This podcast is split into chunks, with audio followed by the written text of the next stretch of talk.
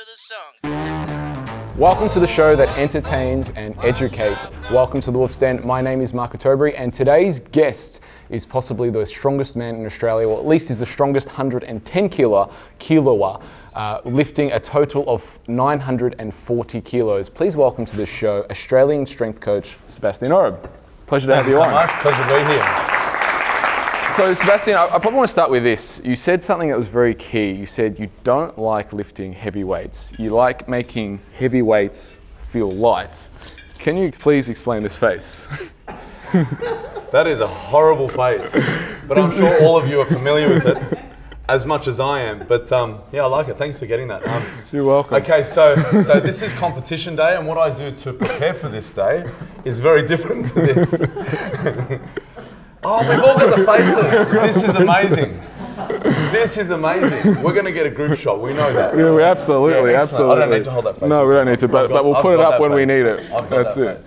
Yes. So it's an interesting thing. I mean, the way that I train today is very different to how I started off. Um, I won't even say in the industry. I wasn't in the industry when I started training. I was a 63 kilo guy, uh, trying to impress uh, my girlfriend, who's now my wife. And uh, you know, I was, to be honest with you, you know, our first date was on the beach, and I was embarrassed to take my t-shirt off. And she kind of said to me, uh, you know, in a really nice way, I, you know, I, I probably prefer it if you if you trained. I reckon you should train. and I thought, okay, I know what you're saying.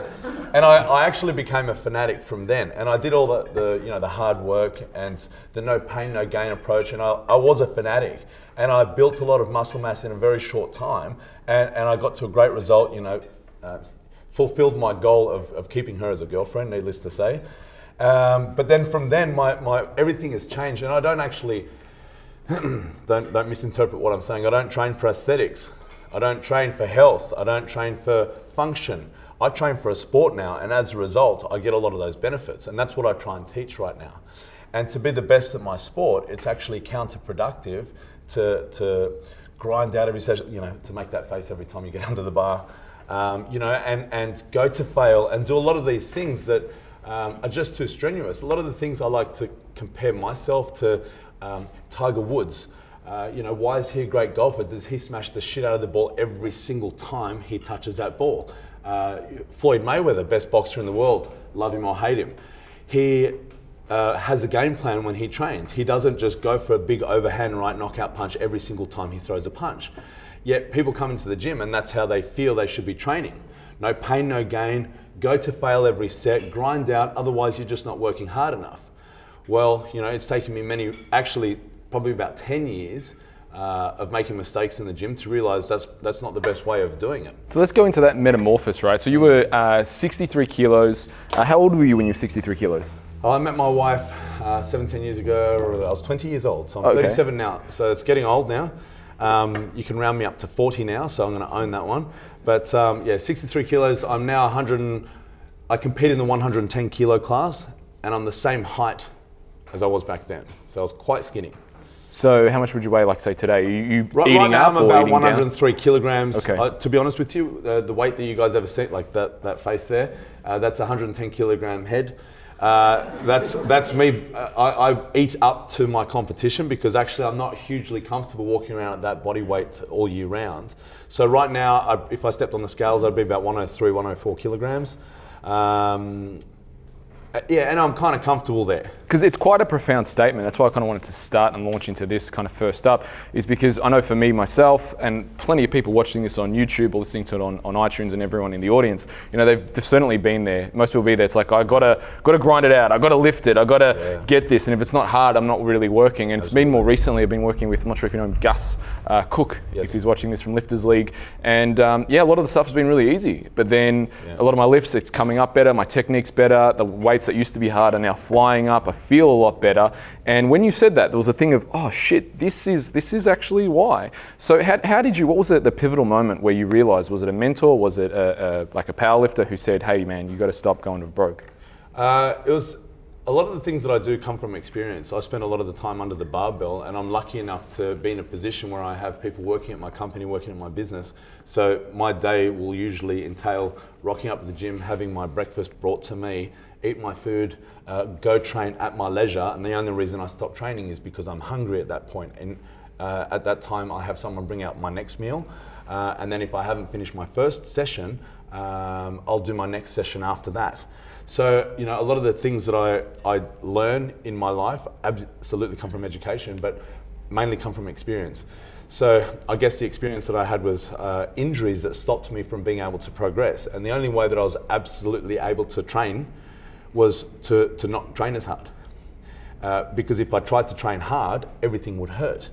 So, uh, you know, uh, using that approach, I started realizing I was actually getting stronger and I was actually rehabilitating my injuries and I was starting to move better and I was stronger than I ever was before. And as a result of lifting heavier weights, I was building more muscle. As a result of having more muscle mass, I had a better metabolic rate and I was actually getting leaner. What so year was this? Uh, this was probably uh, when my daughter was born. So she's eight years old. That's when I kind of snapped out of it and I realized that I wanted to kind of be good at something. Uh, you know, this, uh, for those of you who've heard me speak before, this is my interim job. I was told that there's no money in the fitness industry. So a best friend of mine, while I was trying to find my real job, and I'm still trying to find my real job, uh, he told me, come and, come and uh, you know, do your courses and be PT with me up until you get your, your dream job. And I thought, okay, I've got nothing else better to do. So why don't I just do that? Um, so anyhow, I realized after, I don't know, about I've been in the industry for 15 years, so the last eight years of that is when I started like knuckling down. But before that, I was realizing, and you guys probably know the same, that the hourly rate is probably a lot higher than what a lot of you know people come out of university degrees with, uh, you know, in the offices, uh, you know, the, the, important jobs and the important people. And I got to wear t-shirts and sneakers, you know, exactly what I'm wearing now. And I thought maybe this is a pretty cool job. Um, and what happens what's going to happen to me if I get really good at this job? Um, I don't know, let's just see. So when I had my daughter, I got married, and my wife comes from, and, and so do I as well. My, my mum raised us, and my wife's parents, very successful families that uh, have work ethic um, in the blood. And so for my, my in laws to look at me, I wanted respect. And I had to earn that respect by showing that I was fit to marry their daughter. Okay, so I wanted to be good at what I did. So that was the point when I had that child, when I got married, that was the point where I, I kind of took everything really, really seriously. And, and that's how I, I, guess I became a fanatic with everything that I'm doing. But, uh, you know, going, going back to the original question, how did you figure out, uh, you know, that, that grinding away, uh, you know, you, you, prefer to lift light weights or make light, heavy weights feel light? Uh, yeah, it's just through injuries and not being able to lift the heavy weights. And as a consequence, I'm, I'm lifting heavy weights. So was there a significant injury that prompted you to go right? This way doesn't work. It's a, a small injury, but it was enough to be uh, debilitating enough to not allow me to train the way I wanted to train. So basically, I don't know how, how good you guys are with anatomy. Um, it, it, was called uh, greater trochanteric bursitis bilaterally. So basically, you've got your femur, this bone that sits on the side of the femur, that's your greater trochanter. Over the top of that sits a soft sac, it's called a bursa. When that gets inflamed, it's very painful. So it's the only time I've ever had any type of MRI or assessment from a doctor. I don't go to doctors because I don't want to know what's wrong with me. But this time it was actually debilitatingly painful. Like it hurt me to walk upstairs. That was the quadricep pain uh, that I was experiencing. And you know, if it hurts to walk upstairs, you definitely can't squat. And that was my problem. I couldn't squat. And I wanted to be good at squatting because I quite value that exercise. Uh, so that took me off squatting for a year. And you know, every time I came back to, to try and train, I'd always try and train heavy again because if it wasn't heavy, it wasn't training. Uh, and the only way that I was able to train was when I just went through the motions and just did the movements and didn't lift a heavy weight and then uh, I was able to actually move without pain for the first time. So that's your experience, and then how did you go? Right, that's the idea. Yeah. I'm gonna I'm gonna train easier. Yeah. Um, I mean, and then you, you because yeah, if you t- walk me through the process, did you stumble across it and go right? I'm going to train at a 60 RM or 60%, or and then going from that of your personal experience to hey, wait a minute, I'm going to try that with my client, and then because that's also a, a leap too to go, mm-hmm. okay, this is working for me. Mm-hmm. Now I'm going to apply it to my client who's say average, yeah. and then the leap to I'm going to apply this exact methodology to a world class athlete. Yeah. So can you walk us through that? So I've been lucky enough to. Uh, I just posted it this morning. Um, uh, actually Ernie Lilliebridge Senior. Four years ago, I met him. Four years ago today, I met him. He's um, you know the father of Eric Lilliebridge. They're arguably the strongest powerlifting family in the world, and uh, you know, it was fitting that I saw that photo. He, he posted it just as a reminder on Facebook. You know those ones how they pop up, and I thought, wow, this is really fitting because this is a huge um, part of my progress as a coach and as an athlete. Was the day that I met these guys, what they changed for me. They had such a huge emphasis. These are the best guys in the world, and I saw how they trained. And the father was such a caring coach. I took so much from that guy. Um, so many valuable lessons, not just you know academically. But- just backtrack? So, did you did they come out to Australia? Did you go do a private internship with them? How did you cross paths? Yeah, they came to Australia. There was a world championship. I was the president, sorry, not the president, the, the state representative for a powerlifting federation. It was called Ca- CAPO. And that was, I was a New South Wales state representative and I was close to the Australian president. And he asked me if I could sponsor one of the athletes. And, um, you know, I could do seminars with them and, and I, I had to host them and look after them. And, and various other coaches around Sydney would do the same to the, all the other various athletes. And, uh, you know, he recommended that I paired up with Eric Lilliebridge. So it was kind of by accident that we formed such a great relationship because his dad wasn't meant to come with him either.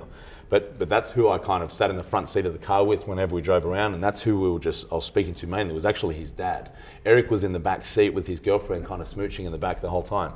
But that's how I met them. I brought them out um, so that he could compete in the World Championships in Sydney in um, 2014. And uh, since then, I've had such a great relationship. We've got, had a business relationship as well. Uh, we help each other. He, he's coached me at, at powerlifting competitions. He's, he's helped me tremendously in so many ways. But one thing that I saw about him uh, was his emphasis on lifting technique and never going to failure. He had his son performing amazing lifts for an audience like this. So a lot of the times, I, I used to. I've been I've been um, an educator for a while as well, and I used to have um, a lot of my fantastic lifters kind of as a sideshow, you know, performing a max squat. I don't know if you guys are familiar with uh, my wife and her sister. She's got a sister called Dinny J, 50 kilo girl who can squat 140 kilograms. And uh, you know, we used to whenever we were demonstrating the, the squat, it's like, okay, this is a little girl, half your size, squatting more than you. Pay attention, please. And it really, you know, um, it stood out to a lot of people, and it was very successful, and it was a great way of getting a message across. And Ernie, when he brought Eric out, did the same thing, but except with the guy that was, uh, you know, lifting three, uh, 480 kilograms in the squat. So, so completely different level. You know, literally the best in the world.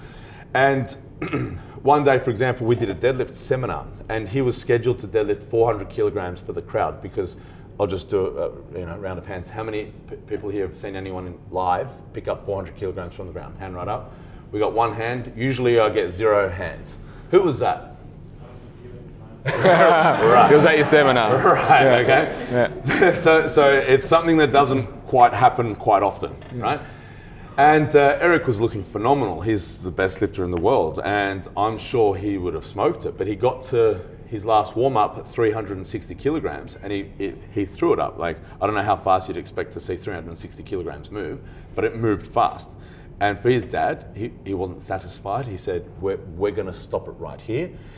he's not going to move 400 kilograms uh, safely. There's a, there's a risk because he's not performing. And it's like, he's performing all right, but not at the level. He wants everything to be the analogy we use is a swish in basketball. No grind. Uh, that's, that's not how you get stronger. That's how we increase the risk of injury. And I saw that level of care that he, and it wasn't just that he stopped him at 400 kilograms, it was a whole process of, of how he warmed him up, the attention to detail, so much care that he had for his athlete, which was his son, uh, that just, it, it stood out so clearly to me as, wow, this is why these guys are the best. Academics, yeah, he's great. He's got a lot of experience and he's a really intelligent guy. But that's not where it was at. That's not why Eric was the best in the world. It was the care and the attention to detail that made him as good as what he is today. So, you know, that it's kind of like hanging out with guys that are the best in the world, and it's not just Eric and Ernie Lilliebridge. Something that I noticed, you know, after I, I kind of got in with the cool crew, so these are the, the strongest guys in the world, started speaking to other guys in the cool crew, so other world record holders in, in different countries at different disciplines, and started realizing that every single person at that level trains the same. No one trains to fail.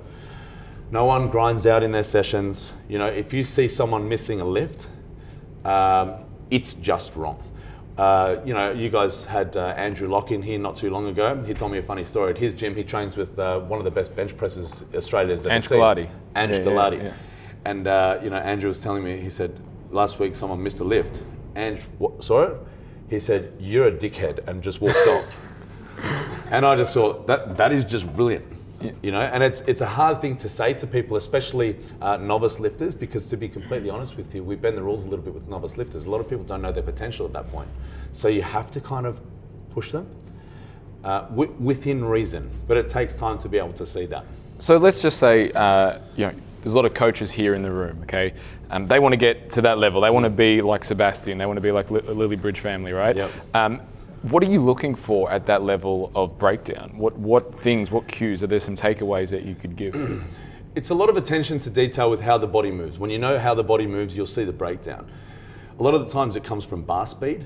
Uh, it's like when you when you see a basketball hit a swish, you hear it just go, and that's the sound that it makes when it hits nothing but net. And it's the same thing with how the body moves. It's a sweet spot. The analogy that I use is a basketball. If I'm walking down the street bouncing a basketball, you don't know how many meters per second that basketball is moving, but you'd be able to tell very, very quickly if there's not enough air in that ball by the way it's bouncing.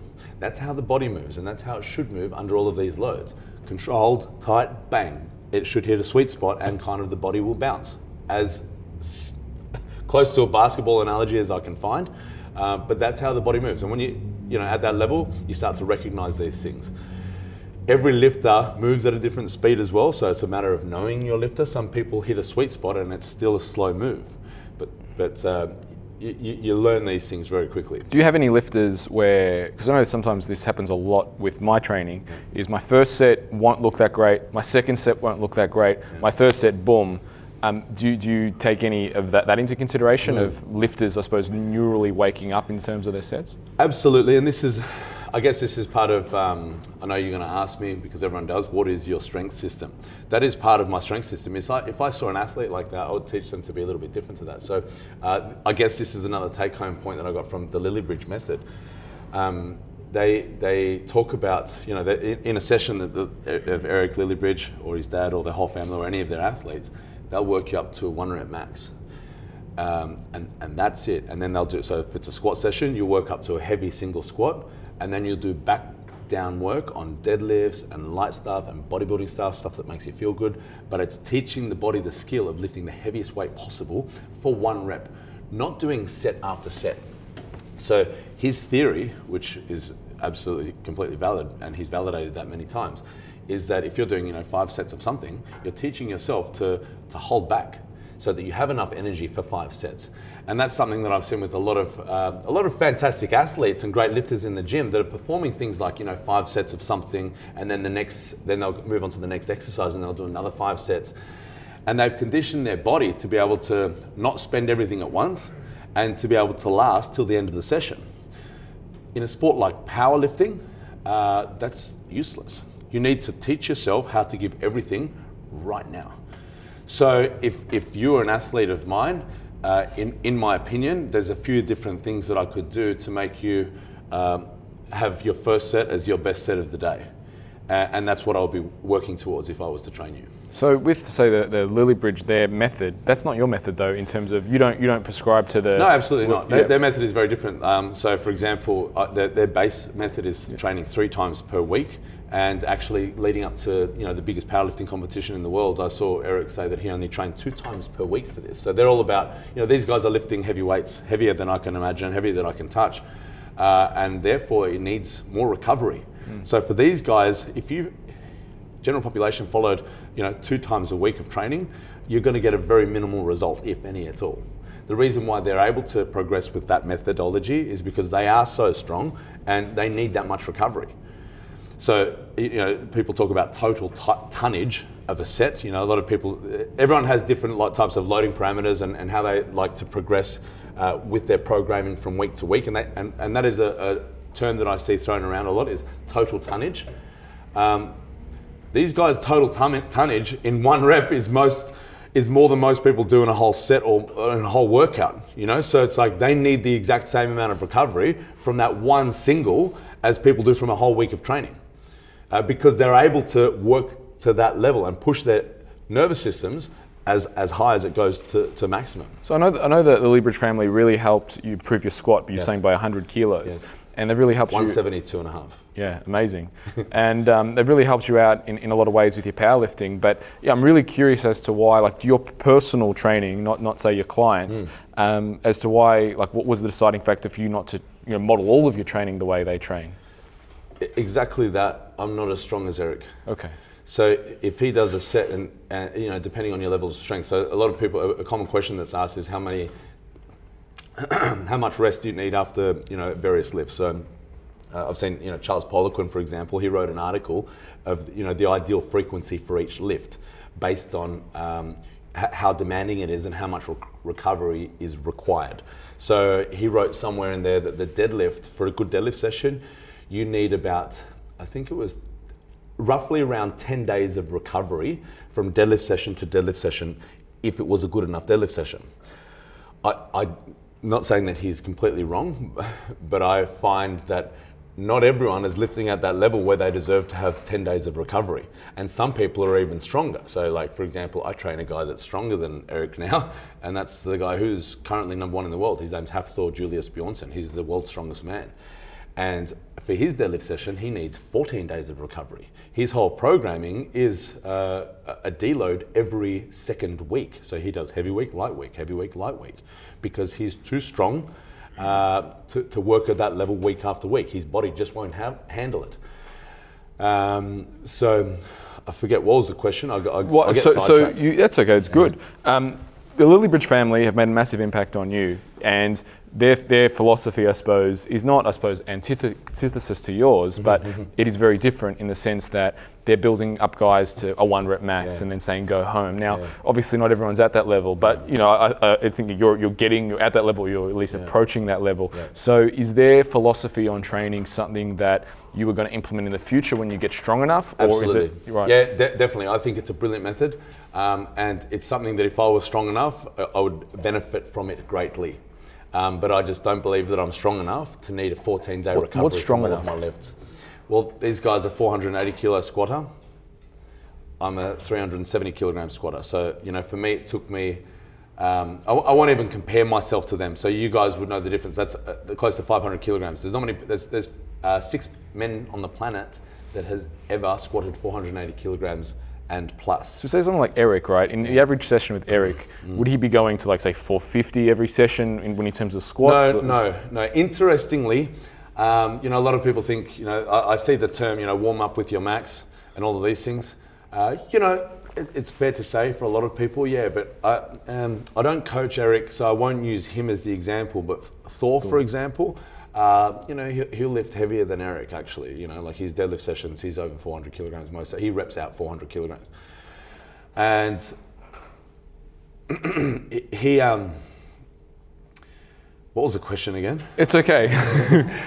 I've just got so many things that are happening at once. yeah, it's right. I know we're bouncing around a bit in this yeah. interview. and We're going to come back to a lot of things, and, and that's completely fine. Mm. Um, so where we can go to now, because obviously you are the strength coach of the world's strongest man, Mm. for those who don't know, which is uh, Thor Bjornsson.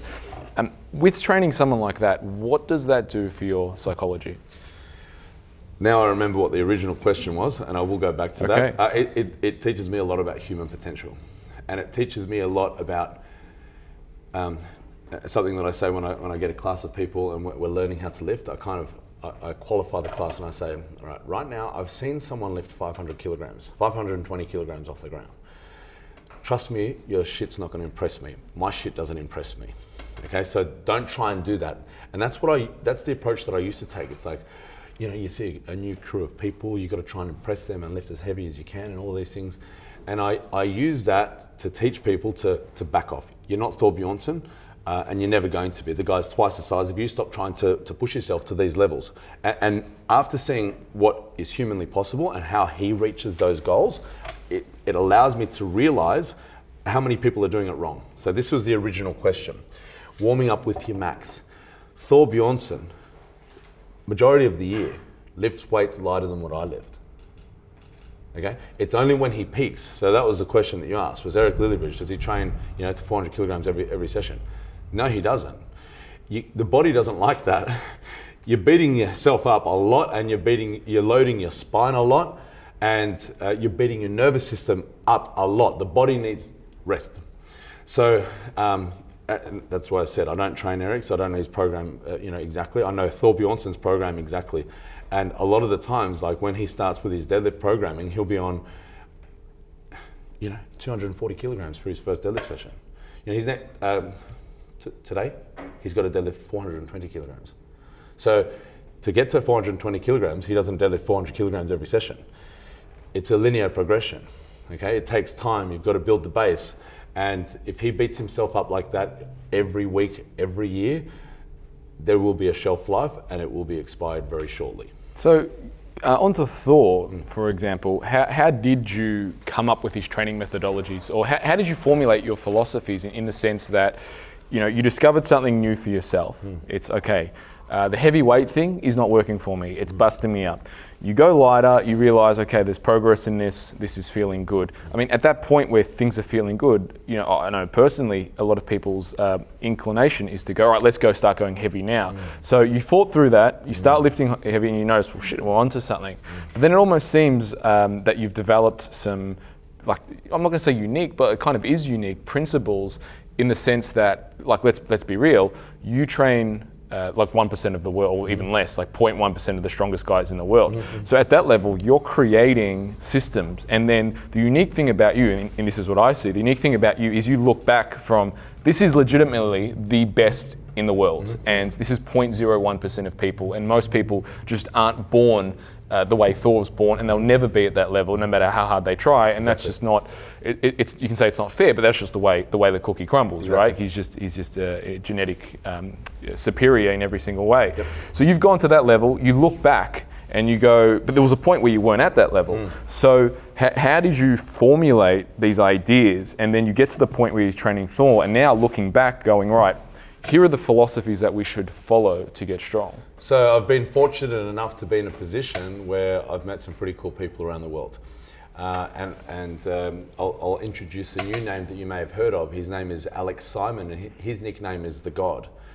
Um, he, I met him when I was at Fitness First. So this is well before I opened my own gym. I used to work at Fitness First for the first 10 years of my, my uh, career. And my brother, I was working with him, he said, he said, dude, you've got to see this guy. He's an 18 year old kid and he weighs 130 kilograms. He's, he's a freak.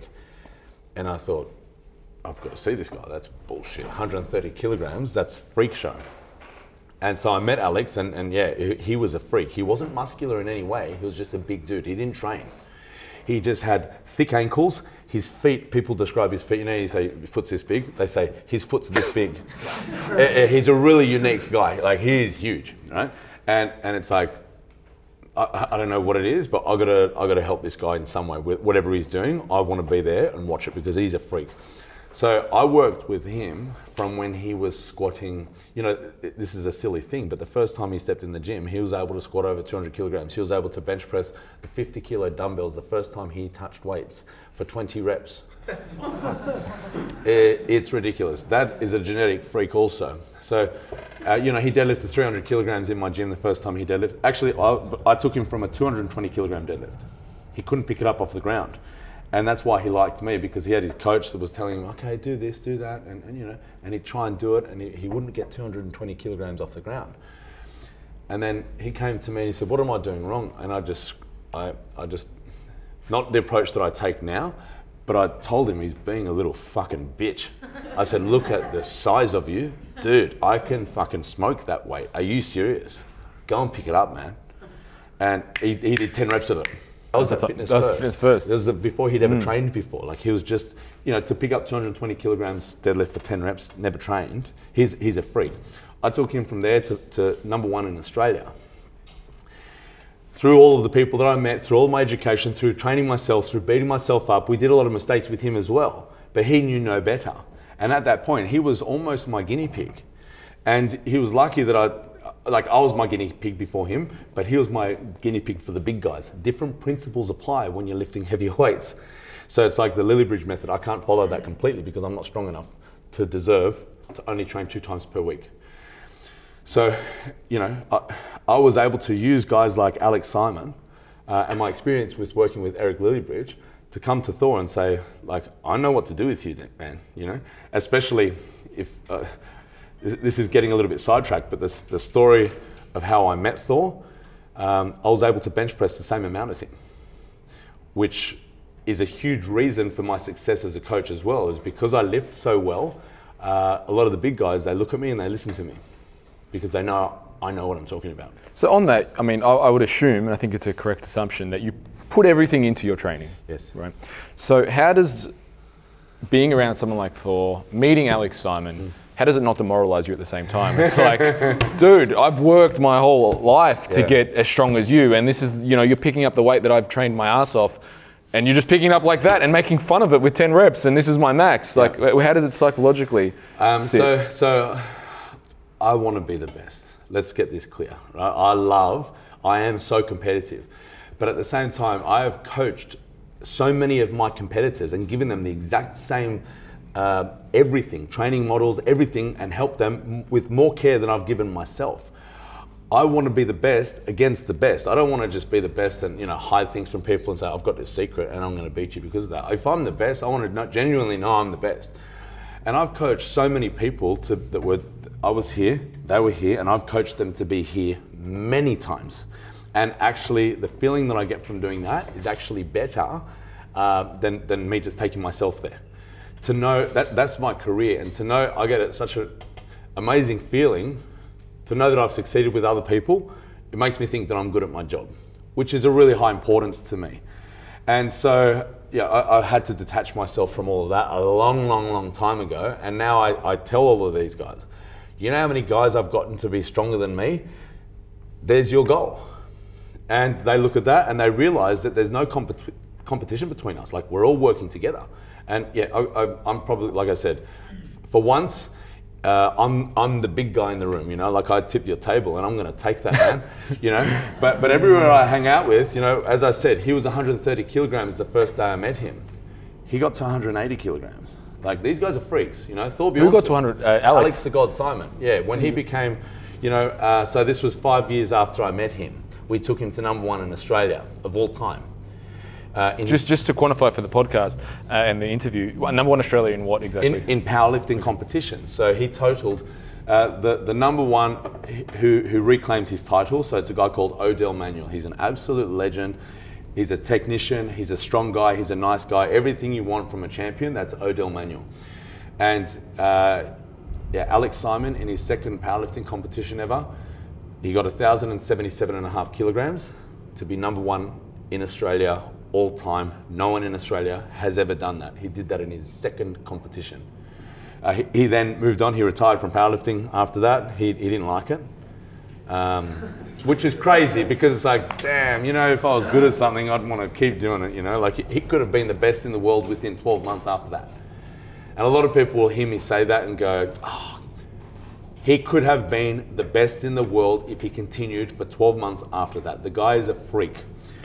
The, that guy is, has the same gift that Thor does, but just on a different level. So can I just get into the psychology of that, right? You've got a guy who, I mean, you're obviously passionate about lifting, you're passionate about powerlifting, and you're also passionate about seeing people succeed. I think mm. that's that's part of the magic of why you're such a successful coach. So you have a guy who you know, geez, you know, you can be number one in the world in 12 months, and he says to you, "Nah, bro, I, I don't, I don't want to do this." H- How do you? Are you are you going? Look, man, you got to you got to do this. You got you know you can you can be great. You can go down in history, or are you going? Look, I respect your opinion, or like how does that work? It's a lot of both, and and the thing is, there's a lot of reasons that you have to understand that comes with being the best in the world. So 180 kilograms is for me. Remember what I said. I don't like being 110 kilograms because it's uncomfortable. Alex Simon, leading up to his competition, wouldn't sleep a single minute because he was too big. If anyone knows anyone that's huge, they have a CPAP device. They cannot sleep. Okay, they suffer from sleep apnea, right? And they don't have to be 180 kilos to do that.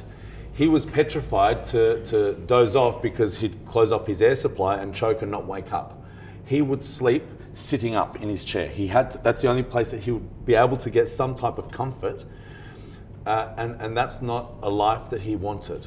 So for me, I was pushing him up until like that's the argument that I was having with him to become number one in Australia. Like you're there, man. Come on, keep on going, kind of thing. And then once he achieved it, it's just like I'm just not doing it anymore. And you know, there's a few things about trying to tell a 180 kilo dude what to do, especially with an MMA background. You know, he's got a he's got a um, fighting record of five professional MMA fights. All, uh, yeah, he won them all by knockout in the first 30 seconds of the fight. He touches them and they go to sleep, literally. How much does he weigh now? Uh, he's about uh, between 150 to 160 kilograms. So still monster. He's trying to cut weight. He's just, I don't know what's going to happen, but the guy's just naturally massive. It's ridiculous. He, he stopped touching weights as well. Like he had to stop doing weights because he didn't want it, he wanted his muscles to shrink. He needed to shrink. His goal was to be in the UFC. The heaviest weight class in the UFC is 120 kilograms. So he had 180 to 120. He had 60 kilos to lose. Uh, so yeah, that, that's what he did. He quit weights altogether, and you know dieted and and struggled, struggled, got to 150 kilograms with a big, big, big struggle. That's an amazing insight into the, the life of a big man. Yeah. Yeah, absolutely amazing. So here's a different question, but I, I find it fascinating in terms of what have you learnt about strength from going from Thor? So from Thor's perspective, looking back on the, the general pop, or I won't even say general pop, let's say it, um, a lifter like myself, you know, f- fairly uh, good, but not a- at an elite level.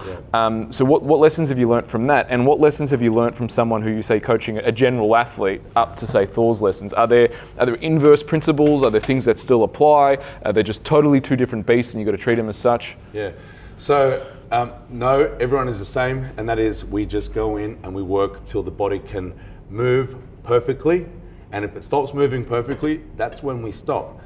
Um, something that I've loved about working with guys so strong is I don't care about the number anymore. You're speaking a different language. I do not understand when you put 400 kilograms on a bar how a human being can do that, but they just can. So now the plates on the side, a lot of people get intimidated by it. For me, I don't look at that anymore. I don't care what number it is. You could say 240, you could say 340. It would make no difference with how I approached you. We work until you move. So if if the, the, the number's irrelevant, uh, how we get there is, is what matters. So I've got a principle, and that is you need to earn the right to add weight to the bar. So let's just say your deadlift was 400 kilograms. If you're not moving 200 kilograms well, you're not allowed to put the next plate on. You've got to do that right before you can put more weight on the bar. And I've had people, uh, you know, I coach other people, not just powerlifters and strongman. I train a lot of the high level rugby players as well, NRL. In particular, I'll tell you a story about one of the guys who's considered the strongest NRL player in the country. His name is Marty Taupau, if, if anyone's ever heard of him. He came to me the first time I saw him, he was like, he had the same quality that Alex the God Simon had, like his feet are this big. Uh, you know, his ankles are like that and his knees are like that, and it's not like um, cankles, it's, it's dense bone with muscles like on top of it. And it's just like, like you're a god, dude. And and I said to him, you know, what's it, like he also walks and his knuckles are touching the ground, like he's just huge. And I said to him, um, you know, so we're deadlifting, great lift, you know, what's what's your deadlift? And he said 220. And I said, that's wrong. That's just wrong. Like 220 for a guy like your size, that's just bullshit. First session. This is on YouTube. If you guys want everything validated, you know, I, I document everything that I do. You know, first session he did doubles on 260 kilograms. So I didn't give a shit about his number. That number was wrong. A lot of times when people say their numbers as well, it's like, okay, that's the number that you did with your rules and your warm up and your technique and all that stuff. It's good to know in the back of my head, but now we're doing something completely different. That could be too high. That number could be way too much for you, you know? But in, in, most cases, I find the opposite. It's like, you, you're better than that, just trust me. And that's what it has allowed me to see is let's stop thinking about the number. Let's warm the body up properly. Let's use perfect technique from the very, very beginning. And now let's see where it gets you. If you start grinding, I stop you. I don't care where that number is. And if you're to see me for the first session, uh, you know, it, it is an assessment. Every time I see someone for the first time, it is an assessment. That's how I would assess you. I'd work you to the point where I'd see it, mm, I don't even want you to break down. I know it's about to break down. And then I'll take a percentage off. Oh, I shouldn't even pay, say a percentage. Uh, you know, maybe a plate or 20 kilos or wh- whatever it is. Um, and then that's where we work. That's where the magic happens. Submaximal. You know, you, you, we use the terms now RPE and RIR, so reps in reserve. The idea behind all of that, you could stick an RIR or a RPE to translate what I'm doing, but Just I so, don't. just I so don't this use is a complete podcast, can you just define RPE as well? So RPE means rate of perceived exertion. Uh, many people use this. Some people use it more successfully than others. But the main purpose of using an RPE is basically what you won't see when people are using programs with an RPE is the number 10. RPE 10 means you cannot physically do any more. That's what you're hoping to achieve on competition day. But anyone who successfully uses RPE will be using hardly even 9 RPE, usually 8s and 7s throughout the entire training program to get someone strong enough to do a great RPE 10 on comp day. So that's what RPE means. One being so easy, you're just like lying down there as an RPE one. Uh, 10, you, you physically not possible to lift any more than an RPE 10. Uh, another you know, great way that people use uh, you know, their, their programming principles without giving a load is RIR, reps in reserve. So, you know, with one RIR, that means keep going until you know you have one rep in the tank. Two RIR, that's two reps in reserve. So you could translate everything that I'm doing with an RIR and an RPE, but I don't actually use those. Okay, what I do is I work people to, it's called mechanical fail and less. If we can just go into mechanical failure on the say squat, bench press, deadlift, uh, just I suppose an overview for the so the folks kind of really get what we're looking for. Mm. You mentioned bar speed before. Um, obviously, with a deadlift, there's a whole thing around neutral spine, and you have the, the elites lifting with more of a rounded back. What, what, are you looking for? Let's start with a deadlift. But when you look at mechanical failure, are you looking at the bar needs to always be close to the shins, or they're just doing? You, you see what they lift in their warm ups, and if it looks different than their warm ups, you know you're quitting yeah. the rep. Like, are there some key things in each lift that it's? You know, say for example, I'm squatting, right, yeah. and I'm at a say you know say 150, right, I'm doing five reps, and on the last rep, my knee comes in a little bit. Are we calling the workout that, or are you telling me to stop no. being a little bitch? No. I, I, don't ever tell anyone to stop being a little bitch. Yeah. Um, you know, unless you're Alex Simon and you're just fucking 10 times bigger than everyone else and lifting half what they're lifting. It's like, bitch. right? And, and they'll, they'll receive that very, very, and he did receive that really, really, really well. And then it's like, I'm like, I, I don't do the, you know, the no pain, no gain thing. We don't do that. So I kind of tell everyone to kind of be a little bitch. If something hurts, you tell me immediately and we stop. It means we're doing something incorrectly. So when you understand the way the body works, I work with, um, you know, arguably one of the best rehabilitation specialists in Australia, and, and you could even say the world. That's Andrew, Andrew Locke. Yeah, we had him on you episode him on two. You know, he's a really unique guy, uh, really intelligent guy as well, and I work very closely with him. So we've got, and I have been for a while now. Before that, I had a great understanding of rehabilitation. So I, I, I do have a great understanding of these things. I'm just, I, I'm not just winging it or guessing it, but I kind of know where it's okay to kind of break form a little bit once or twice, not repetitively. Um, and, and not to go to those points. So if you did, you know, your whole workout, set of five, and the fifth rep, your knee came in a little bit, it's like, I could probably just tell you that's what happened. Fix it. And you'd most likely be able to fix it. Okay, so sometimes it's like people are overthinking things. Mm, you know, this is where it's breaking down because it's a weakness in glute med, glute, I, I, I don't know. Uh, just tell the lifter, this is what happened. Or, or my favorite tool is a video. Show the lifter, see this, you've got to not do that on the next set. Let's see how we go. And if you continue to do that, that's, that's when it's too heavy. Okay. So switching gears just, a, a, a, I suppose, a tiny bit, but still on track. Um, let's talk about Thor. Yeah. What's happening in Game of Thrones? You know the funny thing. This is me. I'm such a bad friend. I've not seen a single episode. Oh wow! So for those who know, Thor is the mountain in Game of Thrones. Hands up who likes Game of Thrones.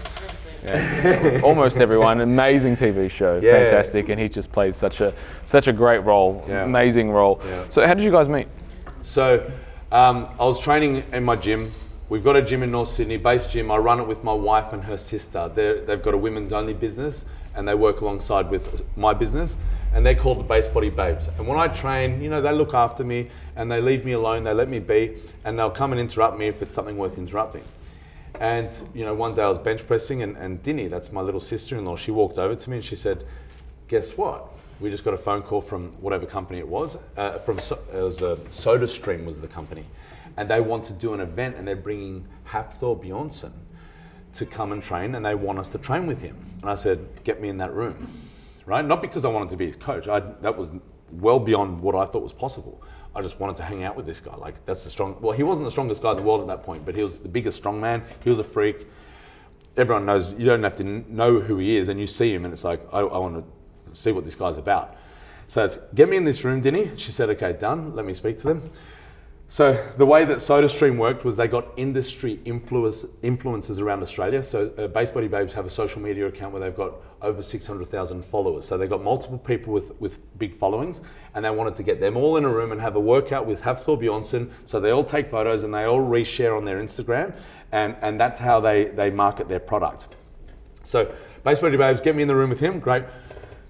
They said, um, so they, Just side they- question: at, you, at that point, how many? Because I know now you've got over hundred thousand Instagram followers. Yep. How many at that stage did you have? I probably had about 50,000. Okay. Yeah. So, you know, with, within Australia for what I did, um, males, um, I don't want to generalize, but, you know, my ass isn't as nice as the girls. Uh, maybe that's what it is, but they, they have been in the industry for a third of the time that I have, and their following just went whooshka, you know, because, uh, you know, they're, they're a little bit better looking than me. Maybe that's what it is. I don't know what it is. But um, you know, my, my following for, for a male powerlifter personal trainer, it was okay. You know, 50,000, that's pretty good. You know, I had a bit of influence. I was able to, um, you know, run a, a pretty successful business with that much of a following. And so anyhow, so they came back and they said, okay, SodaStream want to speak to you. I said, all right. So I got on the phone with these guys and they said, okay, would you be interested in hosting the event? We've just done our research. We realize who you are and what you do. And I was just like, my wife in the background, she said, um, don't you effing dare do this for free. It's a professional venture. They, they're going to pay you to do this. And I'm like, don't you effing dare ruin this opportunity for me.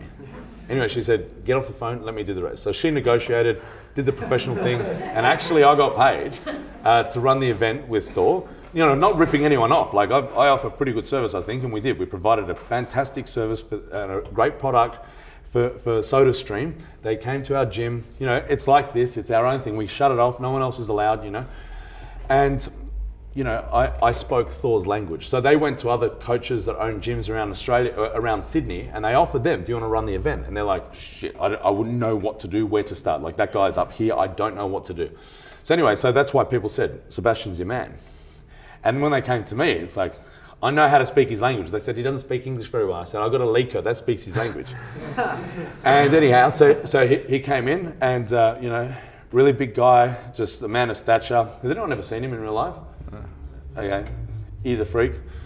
And, and I just, like, he- he, wasn't, um, he didn't have a smile or anything like that. Uh, you know, and I just said to him, you know, I introduced myself. I said, let me take you around the gym and let's discuss what we're going to do today. So I showed him the exercises, I showed him what I was going to do, and all of a sudden he had a smile from ear to ear. And I was speaking his language, you know?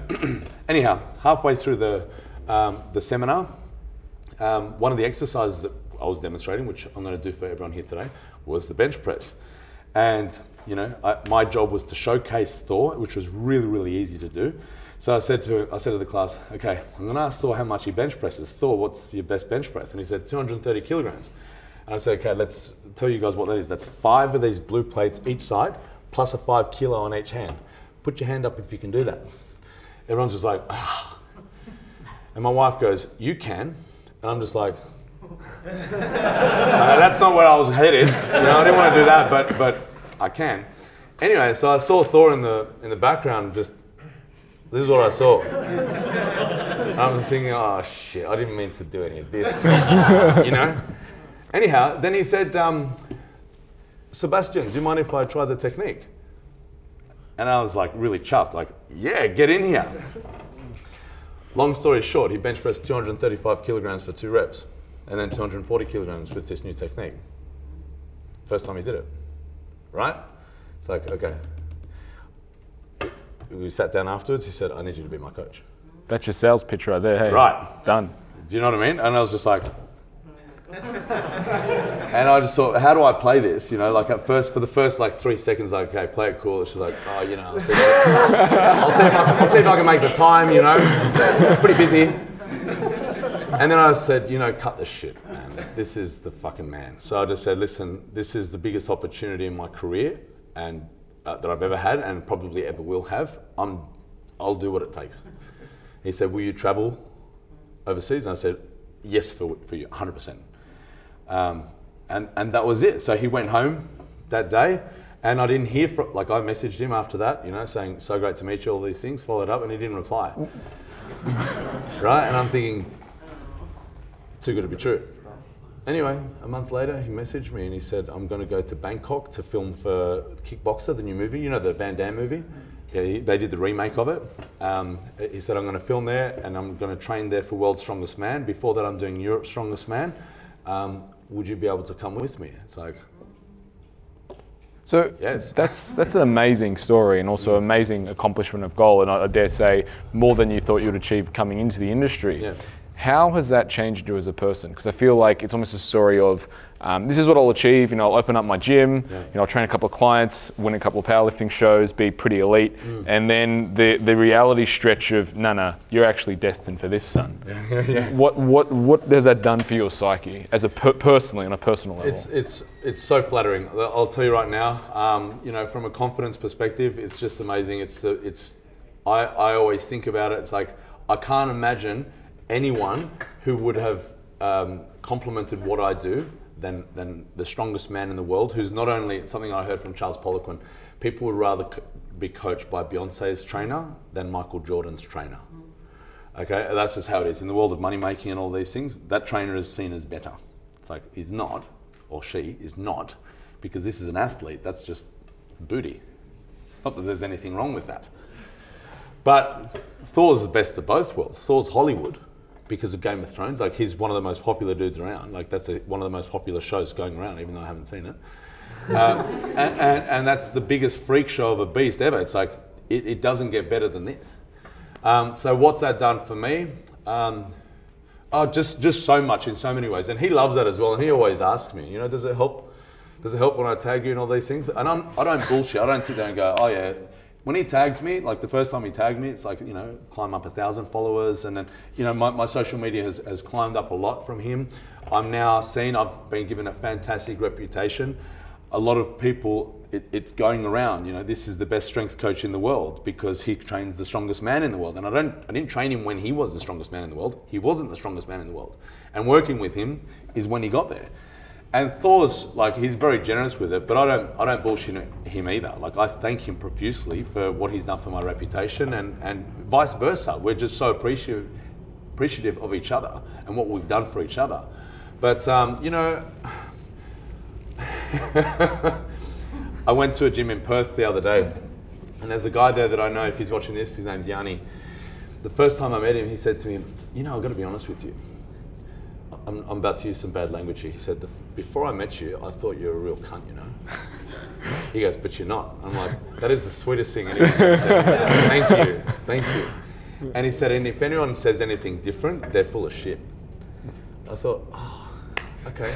I don't know if I want that look where everyone doesn't think I'm a nice person or whatever, but that's what I have heard from a lot of people that when they meet me, that I'm actually, like, I don't know how nice this is, but I'm, I'm not one of those C word things. I won't say because there's. See you next Tuesday. See you next Tuesday. Um, but I don't need, I don't want to be seen as that, you know, like I still like to help people. I still like to, to give back. And that's something that I've learned from a lot of my mentors in the past. Like someone, that someone that we've been educated by is Charles Poliquin. And that's something that he did before, you know, of course he has a bit, he had a business um, of educating people. He's given so much free information away. And he's helped so many people without them even knowing it. And it's not just him, it's a lot of the people that I've seen that have impacted me so much is I haven't actually paid for a lot of that information. Um, and they're very helpful. And that's something that I aspired to be. And that's what I do a lot of. If you if you if anyone follows me on social media, um, you'll see how much free stuff I give away. Um, and it's because of that. I don't want to just all of a sudden be one of those people that, yeah, okay, I'm training Thor, uh, you know, you have to pay for my services every time you see me now. I, I don't want to be like that, you know. I, I still want to give back as well, and I get a great achievement. It's a great achievement for me when I see people using my techniques, following my principles, uh, you know, and, and being better because of I don't even know them, but they've seen something that I've taught, and, and they're a better athlete because of me. It's like that's an amazing feeling. Um, it does seem to me that you have reshaped the landmass that is strength in this country uh, quite considerably. People are posting their, the, the way you squat, the way you Yeah. bench, the way you do things. It's, it's changed quite dramatically. Yeah. Uh, I suppose it's not how. I suppose the question is, how did you do that? In in sense, did I mean, did you expect it? It's quite a, an achievement, you know, to Yep. have that much influence over over the whole industry. But Yep. it's become so popular. So was there a thought process on that, or? Exactly that. What I said. You know, just just looking up to the people that I've looked up to. Why did I look up to them? And it's because of their willingness to give for nothing in return. And it's something that I've wanted to be. I admired that in these coaches that I looked up to, and I'd love to be able to say that I give the same in return. But you know, um, to be in a position where, where people can see me, um, it's largely to thank for people like Thor, who's got a huge account that shares my stuff, but also my wife and uh, her business. They've got a huge social media account, and through working with these guys, it kind of it allowed my following to increase, and that's a very big advantage. As more people are able to see me, so therefore I'm able to get the message across. I'll tell you right now, there's some fantastic coaches around the country that uh, I'm not going to say that I'm better than or they're better than me. Like there's some great coaches around the country that are doing great things, but they just don't have a following as big. Um, so they're not able to get their message across. But if that's the beauty of social media, if they did have a huge following, then there'd be more people, uh, you know, doing doing their techniques as well.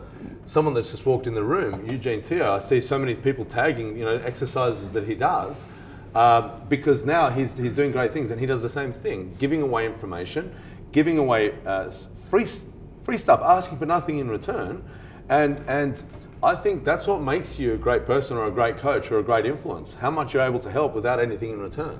Yeah, what I like to say is uh, high tides ri- rise all boats. Yes, exactly. So. I think uh, you know you being successful and showing others what is possible in this industry enables other strength coaches to go, wow, like.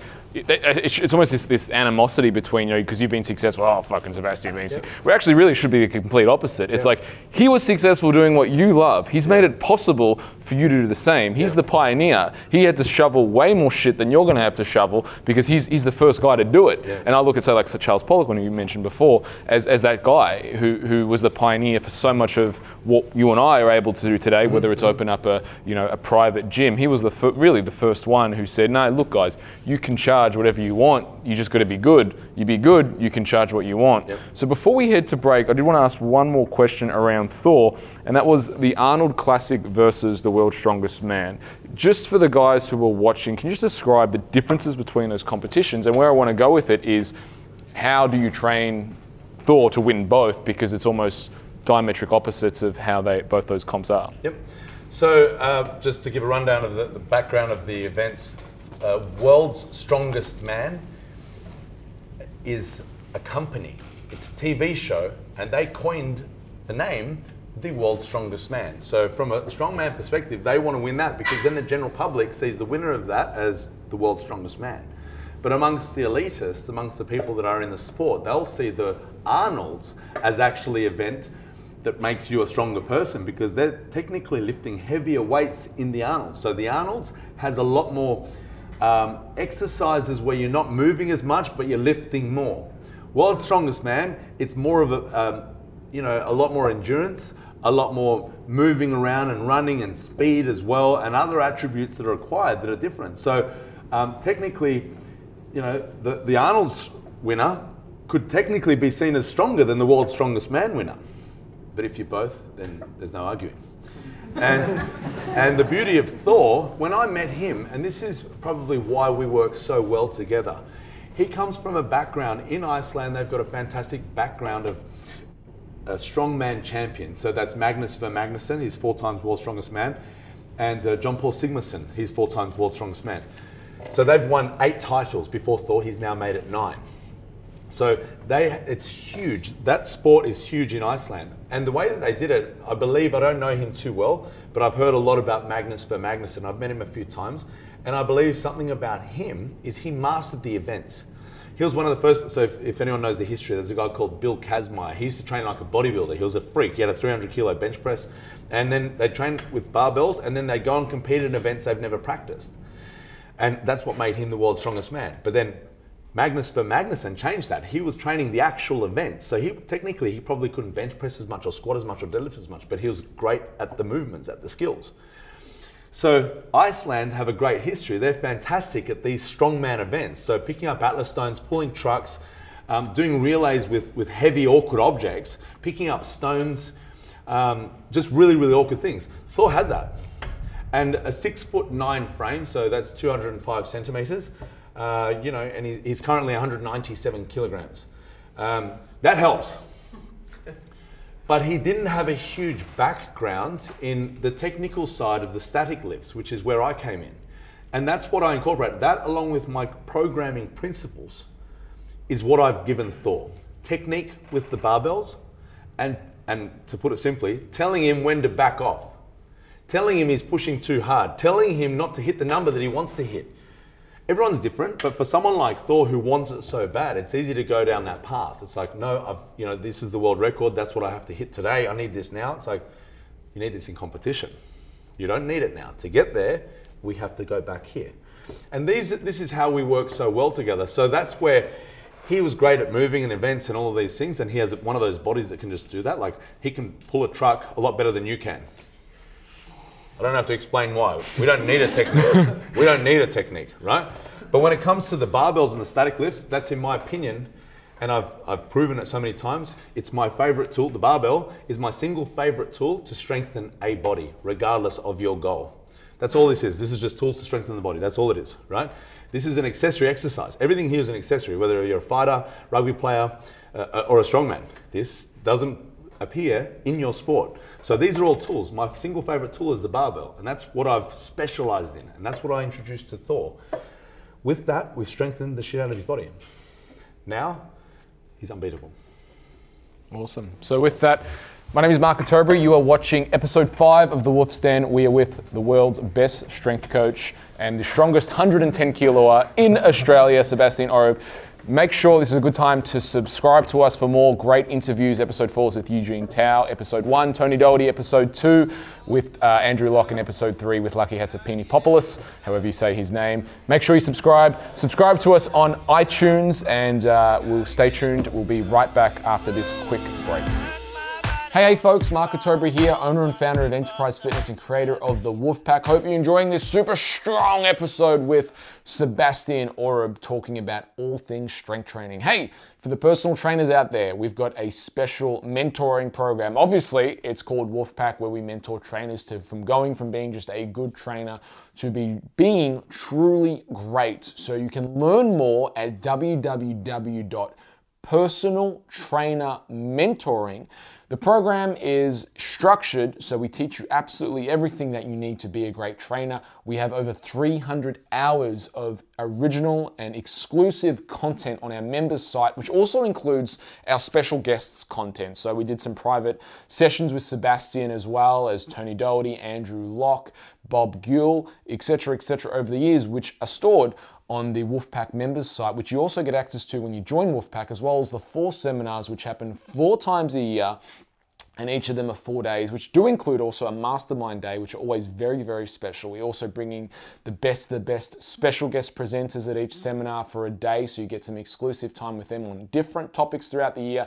And again, it's from anything from training, nutrition, business, supplementation. We bring in the experts, give you the best information, so you can grow your business from being average to being truly outstanding in the field. So I hope you enjoy the same success that I've had in this industry. This industry has given me a lot and I hope to pass the fire, the torch forward and help you with yours. So check it out, uh, www.personaltrainermentoring.com and leave your details, shoot us an email, and uh, we'll get back to you. The first five e-classes are available free, just leave your details there. So enough of that, let's get back to the episode with Sebastian. And we're back watching The Wolf's Den. Thanks for watching. Thanks for tuning in. We're back with Sebastian Oreb. Let's pick up from where we left off. Sebastian, please tell us about your Australian strength coach training philosophy. Okay, so um, let's start about the business name first Australian Strength Coach. A lot of people ask me, How did you get that name? Um, basically, I wanted a website. I wanted to build a website, and I wanted the name strong.com. I thought that's going to be a great name. That's kind of what I'm about. I, I want to be about being strong. And I don't know if anyone's ever bought a website, but if you buy a domain name, you will not find oneword.com. It doesn't matter what it is. So I tried to find, you know, like get strong and, and variations of that, like twowords.com. And I did like about a thousand different variations, and they were also taken. And I've got a whole book of different business name uh, possibilities. and there's, there's over a thousand possible d- domain names, and the only one that came up was AustralianStrengthCoach.com.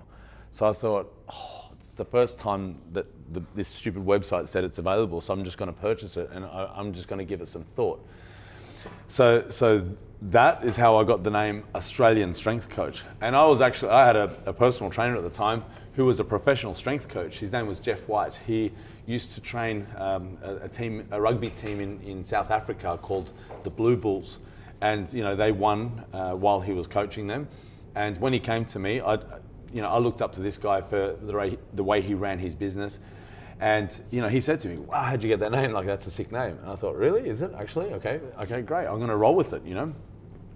And you know, like working with this guy, he he taught me a lot about um, a, a lot about business and the type of personality that I wanted to have as a coach as well. So he was hugely to thank for for where I started off. Uh, you know, as a personal trainer and as a strength coach, and, and someone who ran a successful business. And you know, bouncing ideas off each other, I, I realized that I had to create some kind of system. And this came about through looking at my mentors, you know, like Charles Poliquin, also, you know, Louie, Louie Simmons, Westside Barbell. These guys, they had a system.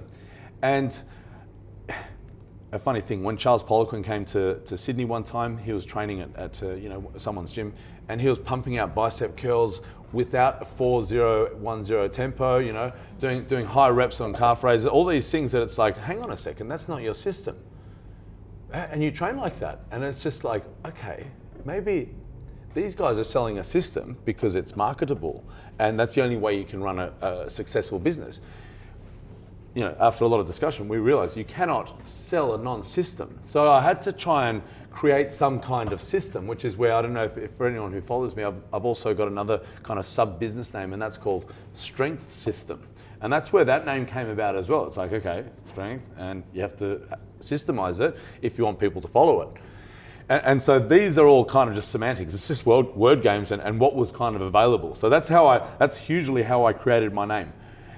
And hugely how I decided that I need to systemize what I'm actually doing. Because if I want a lot of people to follow it, I can't just teach people how to be intuitive because that's something that you need to earn with experience and you can't just not everyone has that not everyone has intuition and if you want to make an impact if you want people to be good at what they do you have to show them how to do it and you have to have a system and so that's that's largely how I came about with with needing to develop a method of training now I have a lot of people that I looked up to you know from from years ago um, you know people that educated me in their time Charles Poliquin I use his name a lot um, because I know that you are familiar with him, and I'm sure everyone here is familiar, like mainly through you as well. They know who Charles Poliquin is.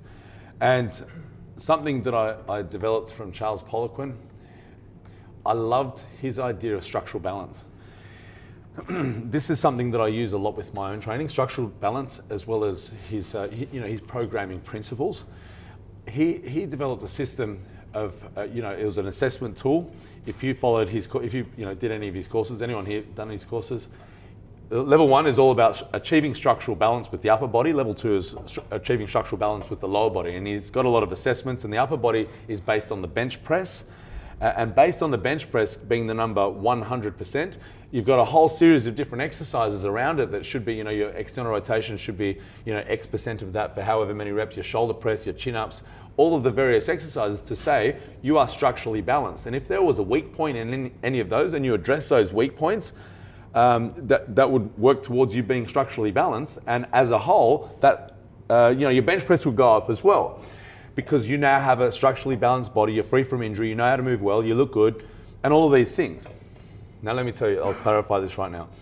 I don't follow those same percentages, I don't follow those any of those guidelines, but just the understanding of being in balance, being symmetrical.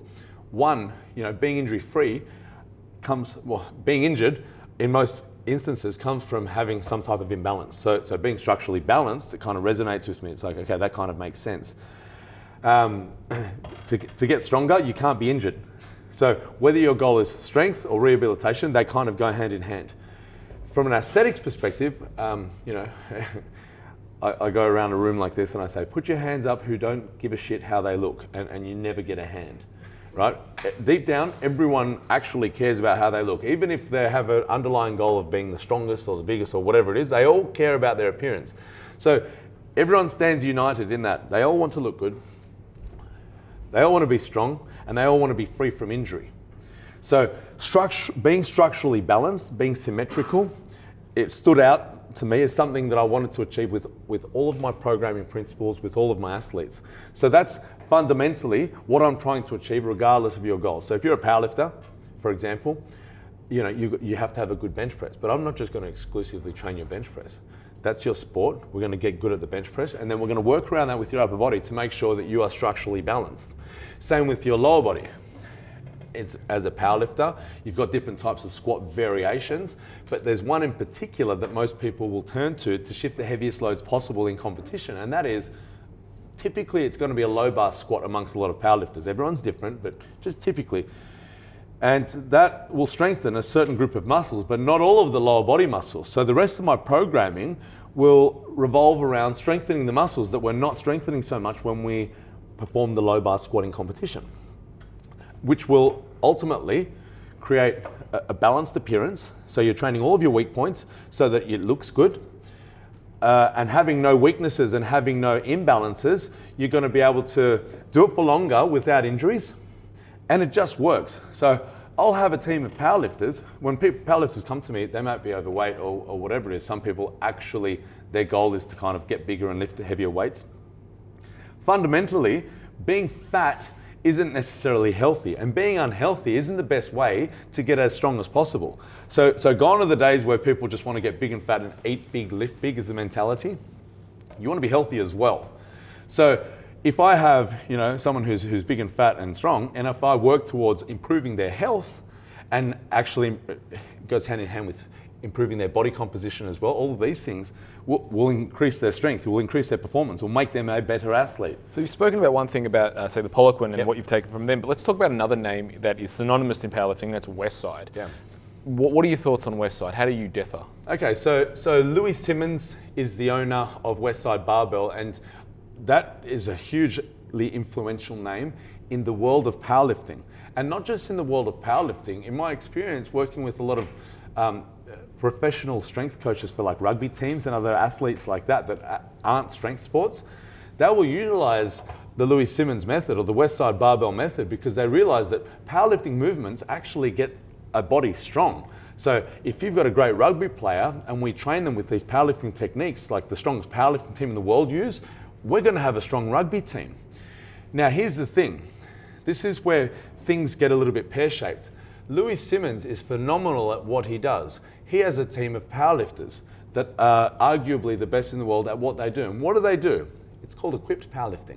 That's their expertise. For those who don't know what equipped powerlifting is, in a squat and a deadlift, you use a squat or a deadlift suit. You also use knee wraps. For a bench press, you use a bench press shirt. Essentially, what it does, imagine um, a really, really, really tight t shirt that locks you in place that you can't actually pull your arms down. You need a whole bunch of weight to actually push you down to your chest, and it's made of stuff like equivalent to like denim. It's not stretchy and bouncy and comfortable. It's hugely uncomfortable and it actually cuts your skin if you're not conditioned for it. But like anything, it's a tool.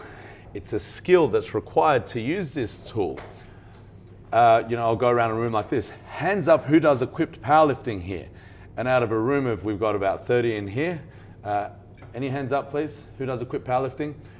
That's usually the answer that I'll get. I'll get 0% of the room that are using equipment, yet I get a higher percentage of those who are using methods that are useful for an equipped powerlifting style of training. So you have to understand the full story. Louie Simmons is phenomenal at what he does, and if his expertise was raw powerlifting or rugby, he would be great at that. But most of the literature that he's produced and a lot of his training methodology revolves around his expertise, which is equipped powerlifting.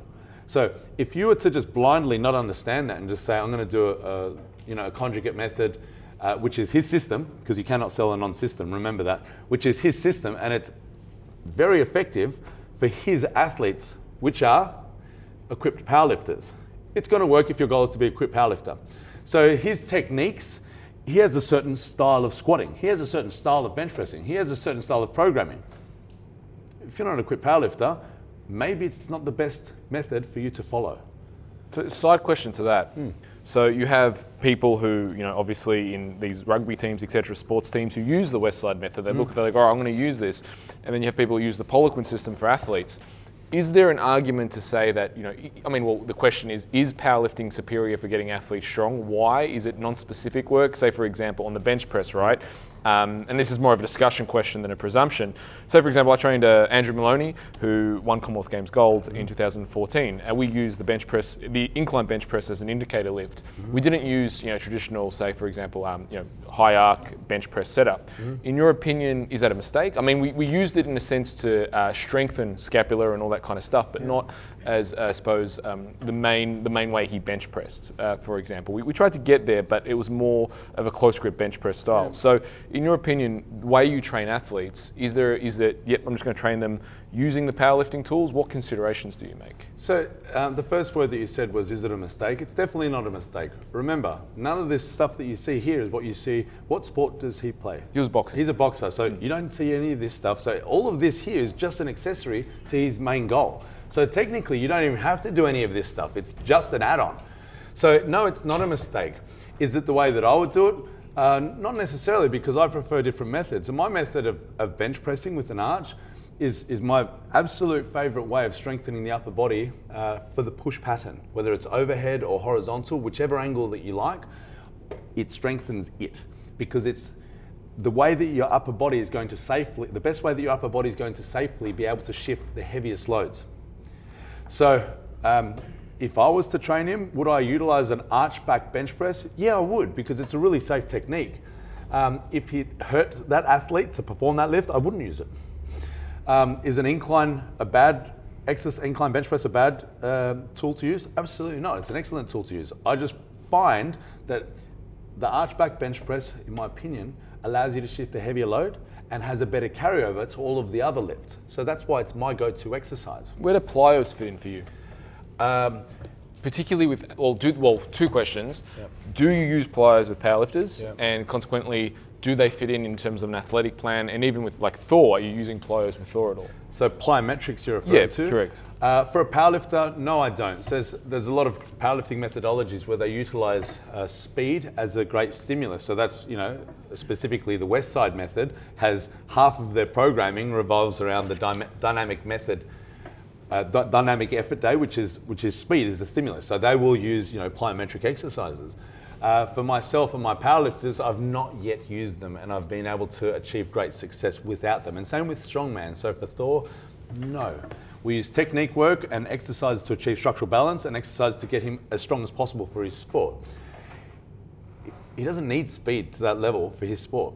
If you had an athlete like a rugby player, an MMA fighter, who I've trained UFC fighters, I've trained um, some of the best NRL players in Australia, I would utilize plyometrics. I would utilize speed work. How are you utilizing and bringing in plyometrics? So the way my favourite method to train uh, um non-strength sports, uh, where power and speed is required of their sport, something that I love to use is the contrast method because something about me, I just love getting my athletes strong. And what a contrast method doesn't um, exclude is the strength work. So a, a contrast method, typically the way that I would utilize it is I would use the heavy exercise like a bench press or a deadlift or a squat or somewhere where the the athlete is able to shift the heaviest loads possible. And then I would, as a drop set or a superset, use a plyometric exercise, something that's fast and explosive in nature. So, you know, superset a squat to a, a jump of some sort. Superset um, a deadlift with a high pull, a- like a weightlifting movement. Superset a, a heavy bench press, whether it's a flat bench or an incline bench or a dip or an overhead press. Superset that with something explosive, like a ball throw or a clap push up or something like that. So this is absolutely, I would utilize uh, a plyometric in nature exercises for an athlete that requires that level of power and speed. So I want to get into the weeds just a little bit on that one because I do find this topic quite interesting. Like, what are you doing with that? So for the deadlift, is it three reps on the deadlift and then straight over to say five reps on the plyo, or is it three and three? Like, how do you prescribe that? It in- can be three. Um, a lot of people with the deadlift, I like to use more than one rep because a, a, a number of reasons. One reason when we do a one rep for a deadlift, people like to max out, and it's not really good to max out in your session. Another reason why I like to do more than one rep is most people are better at deadlifts on their second rep and their third rep than they are on their first. For many reasons, I have the answer to that as well if you want it. But I will utilize that and understand that if we're just training their first rep, we're not getting the full benefit out of the exercise. So to get someone strong with the deadlift, typically we I love weak point training, but I also love to train an athlete's strengths. So if someone's strength is to perform the second and the third rep, we're going to utilize that. So everyone is different. In a periodized plan, I could start with triples and move to doubles and move to singles. Uh, and it's not that one rep range is better than another. They all have their place. Fives is good, fours is good, sixes is good. They all work. Um, it really just depends on the phase. It depends on the phase. And at the end of the day, we want to periodize our athlete. In the starting blocks, we want to typically, a very traditional way of programming for somebody is to build a base by utilizing higher volume, uh, which means higher rep range, and gradually increase the intensity, which means go heavier as we go week to week and get closer to competition phase, and uh, reduce the volume. So that means use a lower rep range and use a heavier weight. So I need to bite on what you said before because I'm a classic person. If you watch me deadlift, first rep, yeah, second rep perfect, third rep perfect. Yeah. Why is that? So if we compare a deadlift to another exercise like a squat or a bench press, we're starting with the concentric phase. We are unloaded to begin with. So a lot of the times we've lost something called precision. With a squat and a bench press, for example, we start in an eccentric portion. We are loaded to begin with. We are able to feel the weight. We are able to guide the bar into position to set us up for a good concentric rep. Uh, so we are able to see precisely where that barbell needs to be. Deadlift? No, we have to start from scratch. We have to guess where that bar is going to be. And it's not just a matter of guessing. If you understand how to do it and take the slack out of the bar and various techniques, you're able to set yourself up better. So that's absolutely the reason why that happens and you just need more practice at doing that first rep. So I want to circle, and I've been really enjoying this segment where we've been unpacking your philosophy. Mm. So we've spoken about and previously about the Lilliebridge family, mm-hmm. uh, what they taught you about working up to a max and how it really applies to the strongest men in the world. Mm-hmm. Then we spoke about the Poliquin system where it's more about structural balance. Mm-hmm. Then we uh, went into uh, the plyometric stuff as well and mm-hmm. athletes. Mm-hmm. So for, if we look at Sebastian Oreb, not mm. you know Australian strength coach aside, branding aside, look at Sebastian Oreb, your philosophy philosophy on getting someone strong. Out of those, you know, what's borrowed, what's new?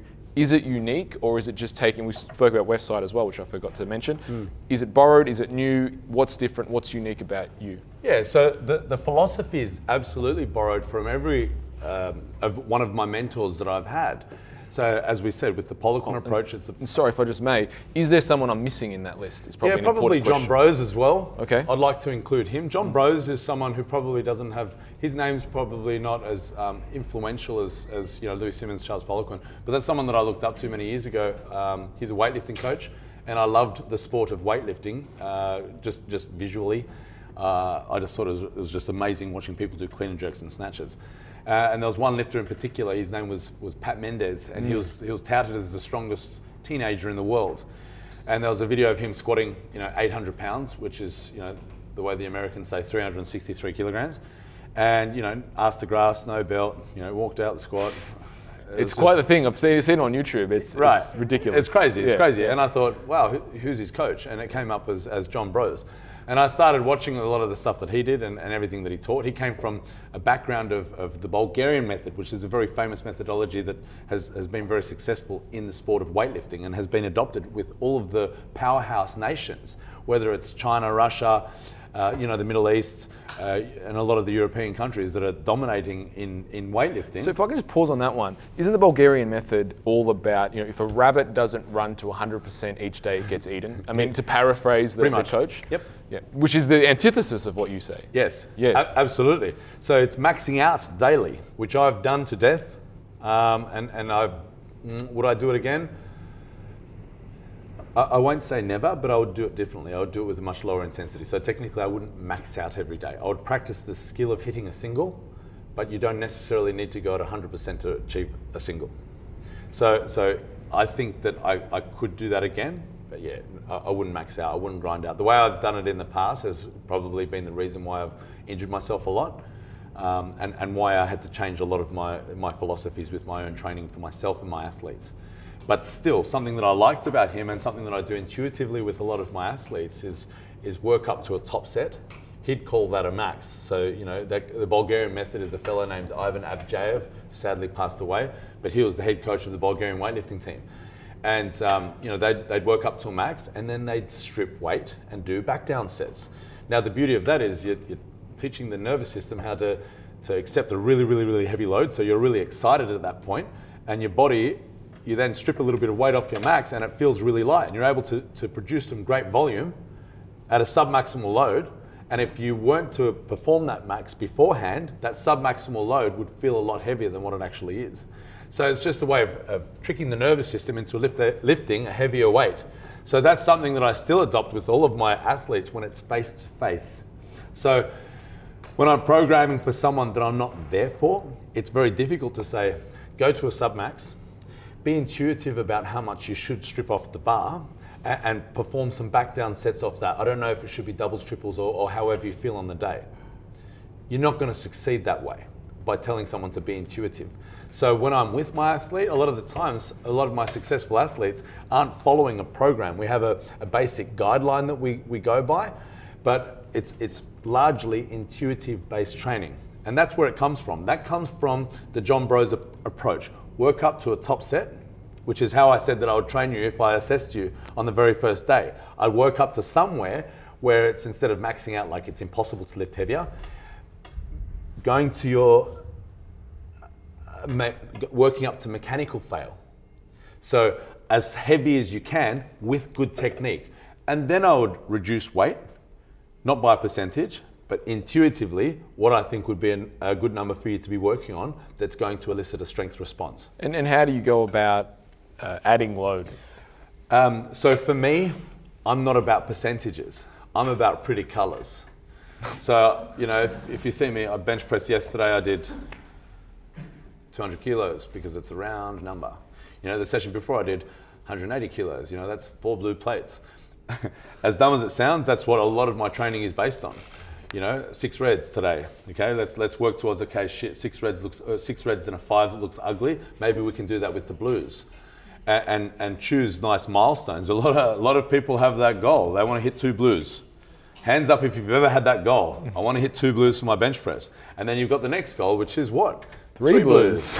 blues. Magic, but that's how people they like to respond. This is all about training morale. This is where percentages, you kind of throw it out the window, but does it work? Absolutely. What's the science of that? It's not science. It's called what makes you happy. And usually success breeds success. If you're enjoying what you're doing, you're going to perform it better. So let's say my goal is to hit three blues. Yeah. So am I doing most of my work at two blues? Yeah, no, you won't go two blues up until you can get three. So we'd start somewhere and, and absolutely have that as the end goal and we'd work back from there. So, you know, it's a very standard approach to periodization is, is not to just think of where you are and just keep moving forward. Set a goal and work backwards. So you said I, I wouldn't be starting at two blues? Uh, potentially.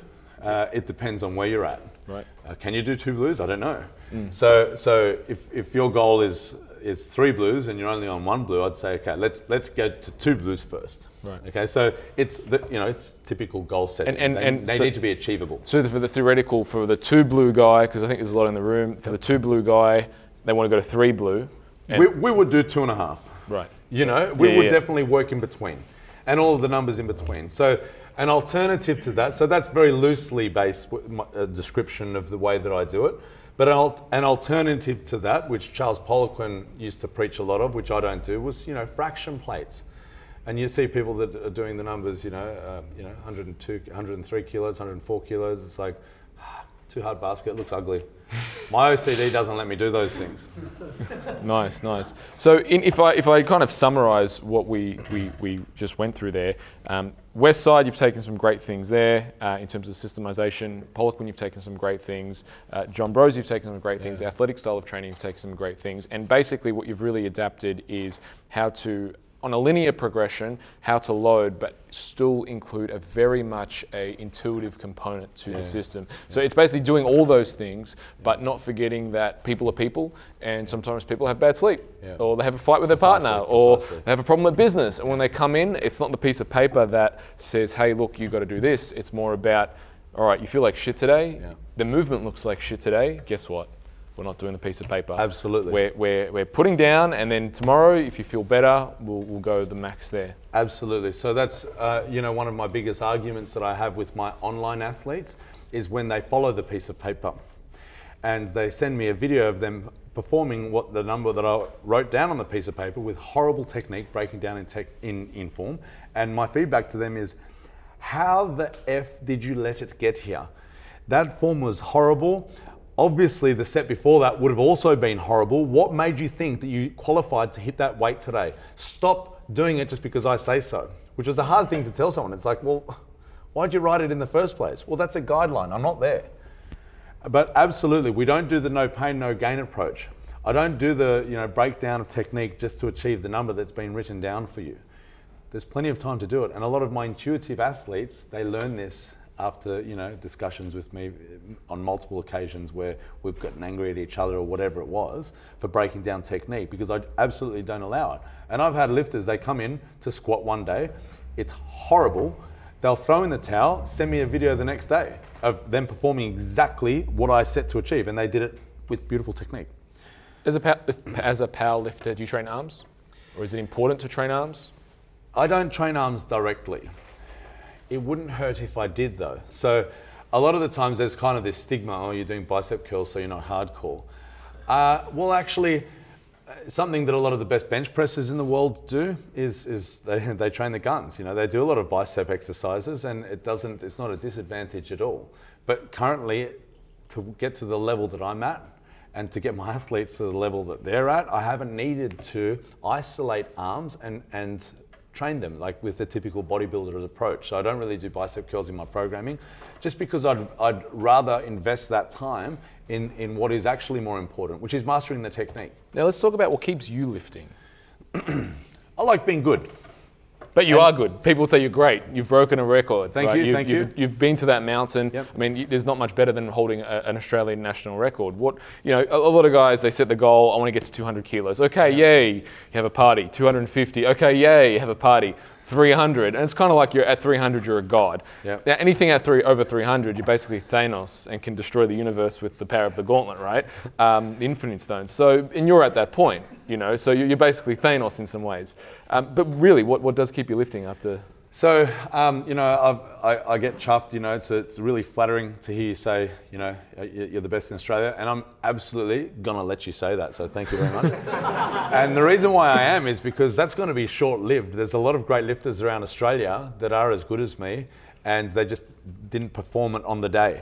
And that's going to go real quick. So I want to hold that for a little bit longer if I can, and I want to try and better that. I guarantee you the next competition is going to be Pro Raw. Someone's going to beat that. I hope it's me, uh, but it's possible that it's going to be me and another fellow, probably the fellow that I took it off.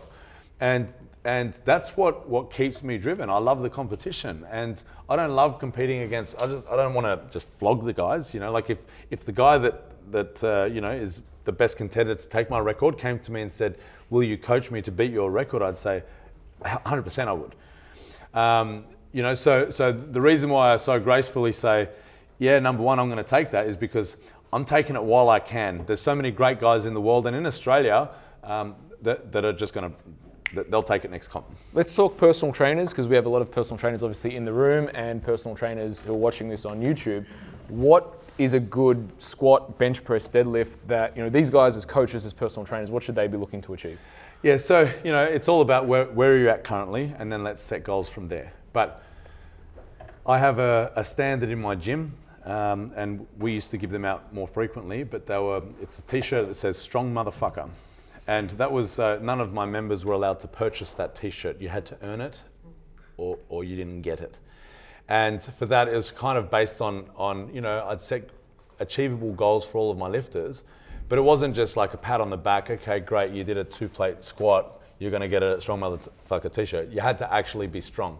So a lot of the guidelines for my average lifters, which was roughly between 80 to 100 kilogram male, uh, they had to achieve one of three things: uh, 200 kilogram high bar squat, 260 kilogram deadlift, or a 160 kilogram bench press. Um, or or uh, a three plate snatch, if there was weightlifters in the room, uh, a 140 kilo overhead press. This is between 80 to 100 kilograms. Um, or a 180 kilogram clean and jerk. Uh, th- th- those numbers ring bells to anyone? Has anyone done that before? At those body weights? So uh, for uh, say a, a 90 kilo guy, Yeah. what's the deadlift they have to achieve? 260. 260. And what's, what's that based off? Uh, three times body weight, double body weight. What are you doing? Two. Just what, what I know is possible. So it's not just a percentage thing, because I'll tell you right now, um, who do you think is the best deadlifter in the world? Anyone want to call out a name? Who's got the biggest deadlift on the planet? Eddie Hall. What weight is that? 180. Uh, 195 he was. 195. What weight did he lift? 500. That's not triple body weight. We've got the little guys in our gym repping triple body weight. Right. Who's a better deadlifter? Eddie Hall. Eddie Hall is. Okay. Has anyone ever seen an ant carrying a, a breadcrumb around? 10 times its body weight? Who gives a shit? Unfortunately, unfortunately, that's just how it goes. We want to see the freaks lift the heavy shit. You know, so I don't always do the pound for pound game. I just do what I know is absolutely achievable. And I'll tell you, I- don't mean to, to hurt anyone's feelings, but I've had my feelings hurt before by someone like Charles told me I was not good enough. I'll tell you that story next. And, and that, that made me get better, actually. Um, but, you know, like we've got zero people in this room that put their hand up. Eugene, you should have. I'm sure I've given you that t shirt. 160. Right? And, uh, and haven't you done the 200 kilo squat? Yes. So, so 260. 260 deadlift. Oh, no, no, no, no, no chance. Right. Um, but, but this is a room full of industry professionals.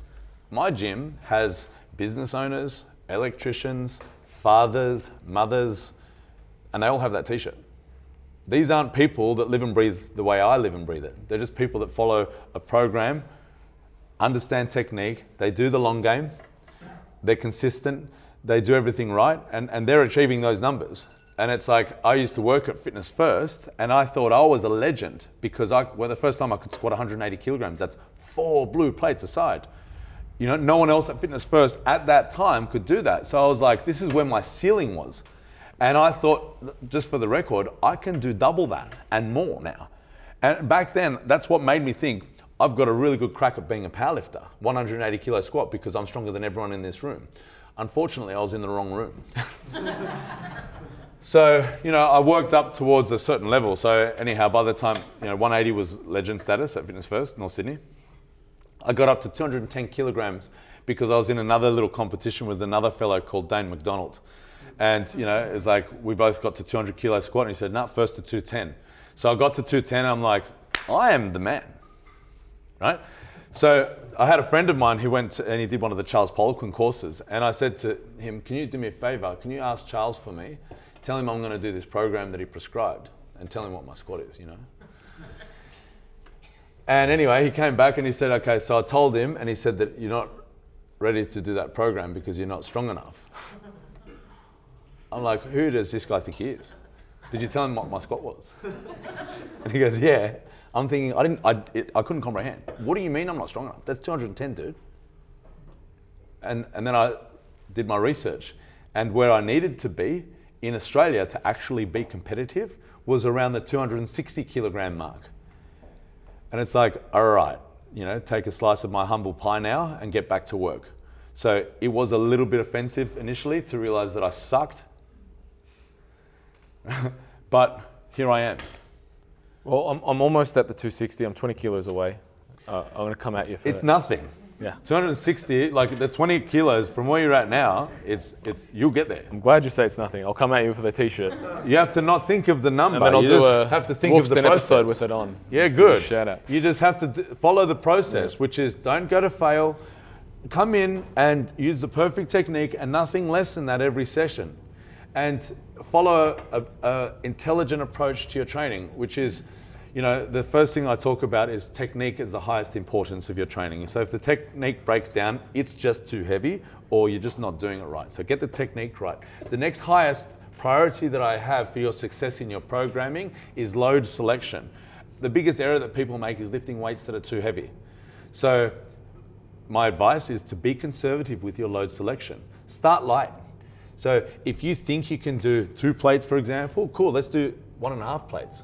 And let's just really uh, dial in that technique, and gradually progress from there. Because if you can go, you know, from 80 kilos and go up by five kilos every session for the next, you know, 10 weeks, you know, that's 130 kilos from 80 kilos. That's that's a really, really, that's a big progression. So I saw you training a young rugby player. I think he was 16. He deadlifted about 200 kilos. Is that 220. 220? Yeah, Let's that's get the numbers right. little little Dougie. Yeah. little, little Dougie. Now, won't that stunt his growth? Um, I'll just let you run with that one. Look, it's. I'll, I'll tell you something. It's a funny topic that I've had because I've, I've got a daughter that I make her deadlift. Right, she's eight years old, um, and she does it with beautiful, beautiful technique. And uh, I'm, I'm completely confident that it's not going to stunt her growth. And if anything, you could even argue that it's going to assist her growth. Um, this is how you stunt your growth. You fracture the growth plates of, of the long bones. Uh, I'm not going to say that's impossible because I've seen people break bones from lifting stupid weights before. Um, not because of any technical errors either. It's just like they're lifting weights that are too heavy. But in my opinion, young, young people are too weak to lift he- weights heavy enough to break their bones. It would be too hard for them to get in the position uh, to lift that weight that would, would break their bones, unless, I, I don't know, unless someone just dropped the weight on them. Uh, that's the potential of breaking, your, that's the specific part of the long bone that you could potentially break. Um, has it happened before? I've never heard of a case of it happening. So I'm very confident to say it's not going to happen. Is it a myth? Well, it's possible if you break the growth, the end of the, that growth plate of the long bone. That I've, I've never heard of it ha- happening yet. So this fellow in particular, yeah, he's taller than what he was because he's more than 16 years old now. I think he's 17 or 18. Uh, you know, he, he didn't stunt his growth, and I followed the same principles. He deadlifted 220 kilograms, and it wasn't just a, a single rep. This is a 16-year-old kid, and he would have weighed about 80 kilograms. And he was just a genetic freak as well. He had athleticism built in. And he was actually man of the match at the under 16s. It's called, um, has anyone heard of Harold Matthews? It's the, it's the under 16s league. That's the best of the best before they go to, um, the, the next one is, I forget what it's called, but then it's uh, NRL. So for the under 16s, that's the NRL equivalent. He was the captain of the state of origin team and he was man of the match. Like he was the man. He was an athlete and he was actually a Samoan guy. Now, these I don't know what it is with these Polynesians, but they are freaks. Currently, the best powerlifter in Australia is, is Polynesian. That's Odell Manuel. There's something about these guys that are just better than us, right? And that's what this kid was. He was 80 kilograms, repping 220 kilograms with good technique. I think he did a triple. Um, same principle applies. He didn't break down technique. A lot of people look at it and say that weight is too heavy. It's relative. It's not too heavy for him. Maybe it's too heavy for you because you're not strong enough to lift it. But everything about that kid was definitely strong enough to lift it. Um, glute bridges. Yep.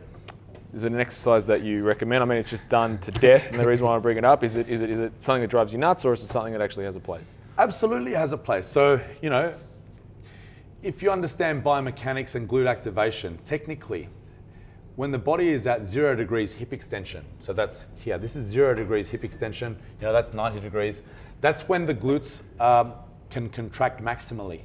So that's the end position for a glute bridge. So if you want to get your, your glutes really firing, yeah, it's a great exercise. But it's just like me saying, if you really want to have a great bench press, you need to do um, lateral raises with dumbbells. If you're not doing that, you're missing out.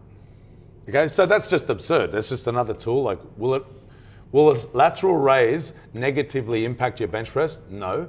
Is it going to make you world record holding bench presser? No. But is it a great medial deltoid exercise? Hell yeah. So a glute bridge, uh, yeah, great exercise. It's going to build your glutes.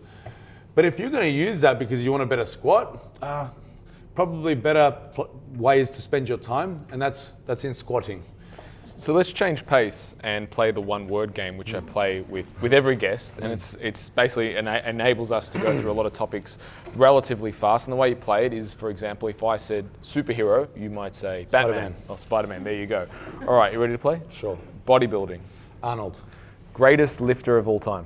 Ed Coan, Athlete you admire. Hafthor Bjornsson, Game of Thrones. Hafthor Bjornsson, Person you wish you could train. The Rock, Nice answer. Uh, favorite supplement. uh, Steak, Most disliked supplement. Um, oh dear me, I, I don't even know supplement. Okay, fat burners. Biggest lie in powerlifting. That you need to be fat to be good. Strongest lift. Squat. If you were an exercise, what exercise would you be? Squat. Your spirit That's pretty food. boring, but sorry. Spirit food. Beef.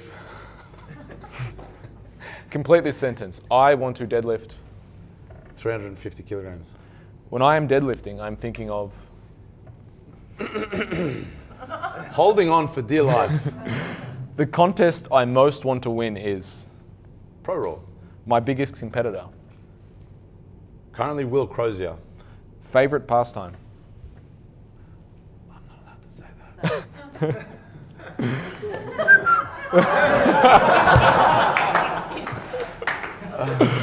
Uh, respected colleague or peer. My brother. Uh, book or coaches that sh- a book all coaches should read. Uh, Arnold Schwarzenegger's Encyclopedia. A go-to or comfort food. Say it for me. Beef. And fine, uh, sorry, and one more. Um, when Sebastian grows up, he wants to be. See, I've just got so many things in my head that will just come out naturally, but it's not necessarily. There's a Snoop Dogg song. Has anyone heard it? I want to be a motherfucking hustler. But that's not me anyway. I don't know. I don't know. And finally, I want to be alive. I probably shouldn't ask this question, but I will. And finally, for Christmas, Sebastian wants. Oh wow. you know, I can't do this in one word. You know, I'm taking my daughter to the best place in the world, which is where Santa Claus is from. And that's what I want for Christmas. This is the last year she's going to believe in it. And uh, yeah, so that's, that's in Finland. It's called um, Lapland. And we're taking her to meet Santa Claus, and she is so stoked, and that makes me so happy. Awesome, So awesome. that's what I want for Christmas. Let's give Sebastian a round of applause. Alrighty, folks, you're watching The Wolf's Den. My name is Mark Atobri. Today's guest is Sebastian Oreb, Australian strength coach, the strongest strength coach, one of the strongest strength coaches in the world, and probably the world's best strength coach because he trains the world's strongest man. We base it on that, I'll take it. So please do subscribe to us, The Wolf's Den, Melbourne Personal Training. Uh, make sure you like uh, Sebastian on Facebook, follow on Instagram. That's what the cool kids these That's days. what they do. Follow us, Mark Atobri, on Instagram as well. Enterprise Fitness and all good things. Look us up. Make sure you stay tuned to more episodes to come. So press subscribe. And until next one, supplement smart, train hard, and eat well.